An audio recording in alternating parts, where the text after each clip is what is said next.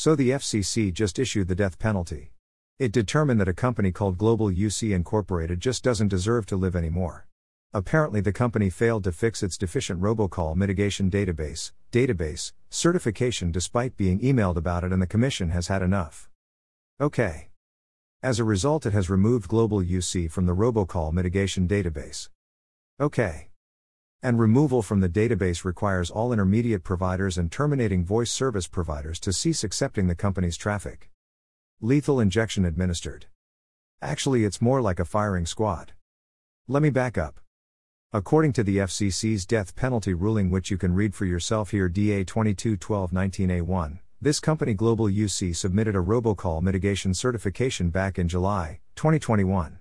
But the certification was apparently garbage. There was nothing meaningful in the certification explaining how the company was going to combat robocalls.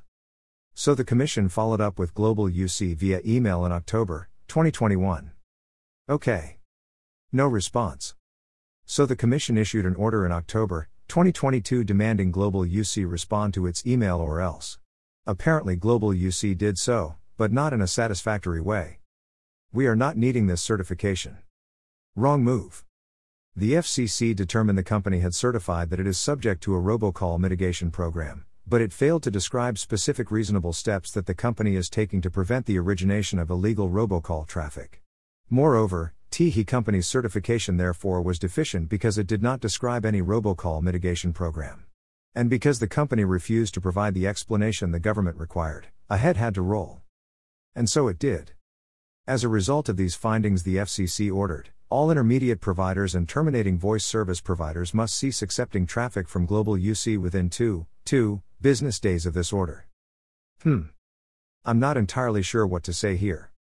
Obviously, this is an unsophisticated outfit that had no idea what it was doing if it wanted to stay in business. And perhaps it didn't. The order contains no explanation of the volume of traffic the carrier is handling. Maybe this company is already shuttered and this order is nothing more than another example of futile bureaucratic box checking. A knee-jerk response to a quasi-voluntary renunciation of a required certification. Maybe. Or maybe this is a real company that does real business and has real employees that just got shut down because they didn't understand the rules of the road, and who can blame them? There really aren't any rules. Yes, carriers have to submit a robocall mitigation plan. But what does that plan have to entail? Does anyone really know? So now we know, the plan has to include more than a recitation of SHAKEN/STIR authentication framework technicalities. Cool. We probably could have guessed that would be insufficient, and, I get it, the commission emailed these guys and told them it was insufficient, but you can't say it is ludicrous for a carrier to point at the FCC's own standard for authenticating calls as a starting point for robocall mitigation. In fact, it kind of makes sense from a layman's perspective. And I guess that's what bothers me about this whole thing. It feels like Global UC is a layman caught up in some web of Orwellian government red tape. Executed for failing to timely respond to an email. And maybe that's not true. Maybe Global UC is a terrible, awful scam robocall facilitating shell that deserves to burn in the telecom equivalent of Hades for all eternity. But we don't know that. That's not what the FCC found. That's not why the FCC killed this company. It wasn't killed for being a bad actor in the true sense of the word. It was killed for being, at worst, a stupid or belligerent actor that didn't want to play along with the new robocall mitigation rules.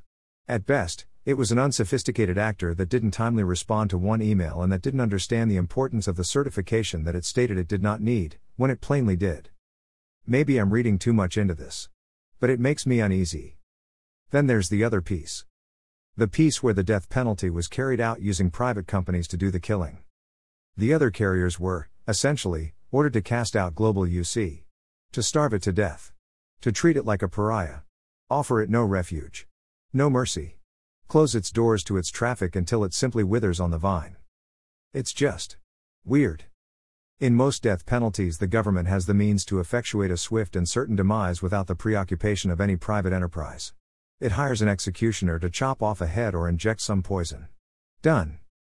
But here, Global UC is only dead because the FCC has ordered all the other carriers to stop dealing with it. Private resources are being seized. Regular old people are being turned into executioners at gunpoint. In fact, this order doesn't actually require anything of Global UC. It is an order that everyone but Global UC stop doing something. So companies that didn't do anything wrong are now ordered to do something, kill a fellow carrier, or else risk facing the same fate. Again, it's just weird. There's something wrong with this picture. I can't quite describe the aching feeling of unease except to say, I know this isn't right.